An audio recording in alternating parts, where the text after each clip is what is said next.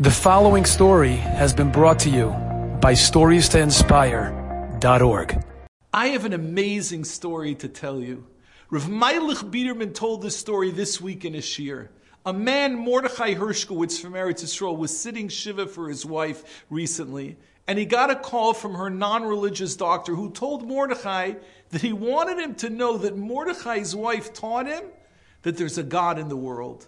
When Mrs. Hershkowitz was first diagnosed with cancer, it was an exceptionally bad strain, and the doctor told Mrs. Hershkowitz that sadly, she had just six weeks to live.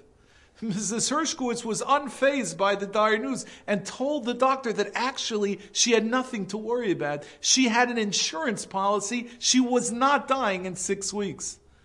The doctor gave her an understanding and sympathetic look and told her, An insurance policy is not helping you stay alive. I believe that you only have six weeks left. Mrs. Hershkowitz told the doctor, You don't understand. I have an elderly and sick mother living in my house. That's my insurance policy. And Mrs. Hershkowitz did not end up dying six weeks later. She actually lived four years and six weeks from the date of that meeting.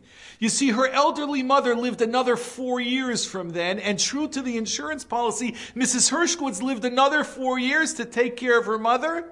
And then, right after her mother passed away, she lived another six weeks, just as the doctor had said.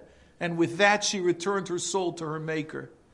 The life expectancy of people has risen drastically, and many people have parents who are elderly. But our lives are so busy. Who has time to visit or even call them on a daily basis? Ah. But the Torah promises Arichas Yomim for Kibbud Avim, which means that the time you spend visiting them, taking them to a doctor, or calling them, that time will be returned to you. You're actually not even giving up one minute of your precious time when you help your parents. But you are paying them back for bringing you into the world and everything you have. We owe our parents everything.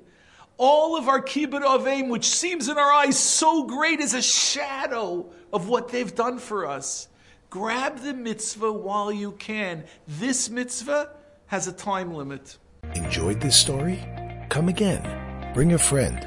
Stories to inspire.org.